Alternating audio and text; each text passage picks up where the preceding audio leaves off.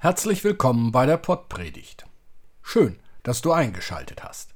Christoph Martsch-Grunau und ich, Robert Vetter, sind Pastoren im evangelischen Kirchenkreis Delmenhorst-Oldenburg-Land. Für einen kurzen, knackigen Input am Sonntag bist du hier bei der PodPredigt genau richtig. Alle Informationen findest du auch in den Shownotes der Beschreibung zu dieser Episode. Hast du schon mal versucht, einen 25 Kilo schweren Sack mit Kartoffeln oder Zement hochzuheben, wenn dein Darm dir gerade meldet, dass der flotte Otto nun aber wirklich raus will? Was diese Frage mit Jesus zu tun hat, dem soll nachgegangen werden. Viel Spaß mit der PodPredigt. Liebe Hörerinnen und Hörer, wir werden heute in eine Szene mit hineingenommen, die wir so schon häufiger zu hören bekommen haben. Sie steht im Matthäusevangelium. Da kam Jesus mit ihnen zu einem Garten, der hieß Gethsemane, und sprach zu den Jüngern: Setzt euch hierher, solange ich dorthin gehe und bete. Und er nahm mit sich Petrus und die 2 Söhne des Zebedäus und fing an zu trauern und zu zagen. Da sprach Jesus zu ihnen: Meine Seele ist betrübt bis an den Tod. Bleibt hier und wachet mit mir. Und er ging ein wenig weiter, fiel nieder auf sein Angesicht und betete und sprach: Mein Vater, ist's möglich, so gehe dieser Kelch an mir vorüber, doch nicht wie ich will, sondern wie du willst. Und er kam zu seinen Jüngern und fand sie schlafend und sprach zu Petrus: Konntet ihr denn nicht eine Stunde mit mir wachen? Wachet und betet, dass ihr nicht in Anfechtung fallt. Der Geist ist willig, aber das Fleisch ist schwach. Zum 2. Mal ging er wieder hin, betete und sprach: Mein Vater, ist's nicht möglich, dass dieser Kelch vorübergehe, ohne dass ich ihn trinke, so geschehe dein Wille. Und er kam und fand sie abermals schlafend, und ihre Augen waren voller Schlaf. Und er ließ sie und ging wieder hin und betete zum 3. Mal und redete abermals dieselben Worte. Dann kam er zu den Jüngern und sprach zu ihnen: Ach, wollt ihr weiter schlafen und ruhen? Siehe, die Stunde ist da, dass der Menschensohn in die Hände der Sünder überantwortet wird. Steht auf, lasst uns gehen. Siehe, er ist da, der mich verrät. Liebe Hörerinnen und Hörer, was geht und was nicht? Immer wach sein? Wer einen Menschen betreut und pflegt, der dauerhaft bettlägerig ist oder Demenz hat, kann sicher gut nachvollziehen, was den Jüngern hier passiert ist. Schon seit morgens unterwegs. Immer schauen, was der Mensch, der durch die Einschränkungen seinen Alltag nicht mehr allein bewältigen kann, gerade braucht. Nun geht es auf 23 Uhr zu. Und wieder hat der betreute Mensch eine voll aktive Phase. Und dem Betreuenden fallen trotzdem die Augen immer wieder zu. Der Schlaf erfordert sein Recht. Der Geist, er kann noch so willig sein, wenn es um den Schlaf geht, wird der eigene Körper sein Recht einfordern und es sich nehmen. Das kennen wir vom Autofahren. Wir wissen nur zu genau, dass der Sekundenschlaf lebensbedrohend ist. Nur eine Sekunde geschlafen, und schon geraten Menschen und wir selbst in Gefahr. Wir können nicht aus unserer Haut, aus unserem Körper. Auch vor dem Fernseher oder im Theater. Immer wieder schlafen Menschen ein. Wir können nicht aus unserer Haut, aus unserem Körper.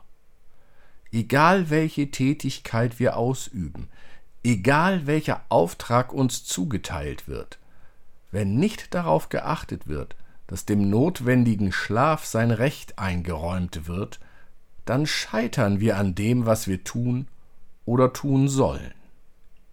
Das ist Jesus auch klar gewesen. Als er zum 2. Mal zurückkommt, da schlafen sie wieder und Jesus lässt sie weiter schlafen, er weckt sie nicht noch einmal. Sie brauchen ihren Schlaf für das, was da noch kommt. Jesus überfordert seine Jünger nicht. Das ist für mich ein immer wieder zu betonender Aspekt. Jesus fordert, aber er erwartet nicht, dass wir die Superhelden vom Planeten Krypton auftreten und handeln. Jesus kennt die Menschen genau. Er weiß, Wir sind Gottes Geschöpfe auf dem Planeten Erde. Und Gottes Geschöpfe haben Bedürfnisse. Essen, trinken, schlafen, Verdautes ausscheiden. Hast du schon mal versucht, einen 25 Kilo schweren Sack mit Kartoffeln oder Zement hochzuheben, wenn dein Darm dir gerade meldet, dass der flotte Otto nun aber wirklich raus will? Nun, ganz klar, in dieser Situation tut nur eines Not: dem körperlichen Bedürfnis sein Recht geben und ab zum Donnerbalken. Ich ergänze für die jüngeren Hörer und Hörerinnen: auf zum Klo. Unsere menschlichen Bedürfnisse, die müssen wir uns nicht abtrainieren. Dies erwartet niemand von uns, auch nicht Jesus. Wir können noch so viele Bibelstellen suchen und versuchen, sie irgendwie dahin zu biegen, dass Jesus uns dies und das verbietet. Wenn es um die menschlichen Bedürfnisse geht, dann gibt es da keine Verbote. Und gerade diese uns so erschütternde Geschichte aus dem Garten Gethsemane kann uns das bewusst machen. Wie oft haben wir diese Geschichte schon als Beispiel für die Schwäche, die Kleingläubigkeit, für den mangelnden Willen der drei Jünger erzählt bekommen. Nicht mal in höchster Gefahr seien Petrus, Johannes und Jakobus in der Lage, sich zusammenzureißen. Doch schauen wir mal auf das, was hinter den dreien liegt. Am Sonntag vor dem Gründonnerstag machen sie sich mit Jesus von Jericho auf, nach Jerusalem zu wandern.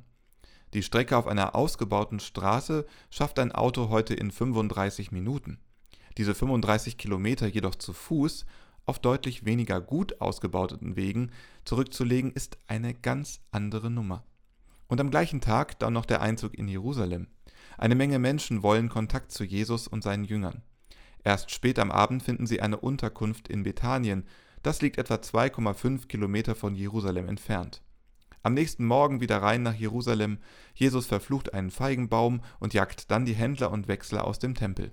Chaos und Aufruhr. Anspannung pur. Was werden die Römer nun machen? Am Abend wieder zurück zur Unterkunft in Bethanien. Am Dienstagmorgen wieder rein nach Jerusalem. Im und am Tempel wird diskutiert. Was bedeuten Jesu Ansichten? Konzentriert werden Argumente ausgetauscht. Abends wieder zurück nach Bethanien. Am Mittwoch dann ein ruhiger Tag in Bethanien. Doch dann kommt diese Frau und salbt Jesus mit dem ungeheuer kostbaren Öl. Wieder gibt es viel zu diskutieren. Und über allem schwebt die Unsicherheit, wie die Ordnungsmacht auf die Aktionen gegen die Händler und Wechsler reagieren wird.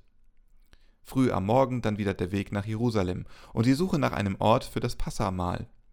So suchen sie am Donnerstag eine Örtlichkeit für die Feier, bereiten alles vor und feiern zusammen das Mahl am Abend. Gesättigt und geschafft, nimmt Jesus sie dann mit in den Garten Gethsemane und fordert sie auf zu wachen. Doch die zurückliegenden, anstrengenden Tage fordern ihren Tribut. Petrus, Johannes und Jakobus brauchen Schlaf. Und Jesus erkennt, allerdings erst auf den zweiten Blick, dass die drei diesen Schlaf brauchen. Beim zweiten Mal weckt Jesus sie nicht mehr. Jesus korrigiert hier sich selbst. Jesus beurteilt die Situation neu. Der Vorwurf: Konntet ihr denn nicht eine Stunde mit mir wachen? Wird nicht wiederholt oder gar verstärkt nach dem Motto: Jetzt reicht es aber, ihr Schlafmützen? Nein, Jesus erkennt die Not der drei, die Notwendigkeit des Schlafes. An dieser Stelle wird mir nochmal klar, wie sehr Gott sich den Menschen zuwendet, wie sehr Gott jeden und jede ernst nimmt als Mensch, als ganzen Menschen. Nicht alles, was auf den ersten Blick als Schwäche erscheint, ist auch eine solche. Nein, das, was oft als Schwäche gedeutet wird, kann ebenso eine Notwendigkeit sein. Jesus schaut deshalb zweimal hin. Jesus erkennt die Notwendigkeiten. Darin liegt für mich ein großer Trost, dass Gott weder Außerirdisches noch Übermenschliches von mir verlangt. In dieser Geschichte wird sichtbar, wie sehr Gott unsere menschlichen Bedürfnisse erkennt und sie gelten lässt, wie sehr unser Menschsein respektiert. Ein Aspekt dieser Geschichte, der selten betont wird. Amen. Geh in die Welt als Bote des Friedens. Gott wird mit dir sein.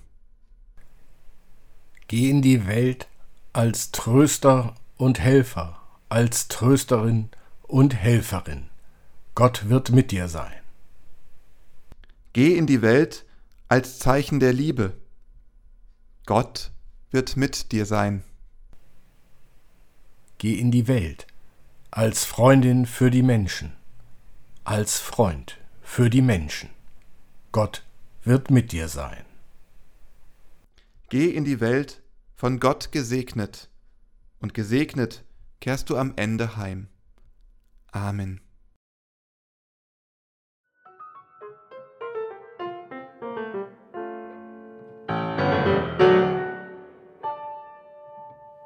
Dieser Podcast ist ein Angebot des evangelisch-lutherischen Kirchenkreises Delmenhorst-Oldenburg-Land.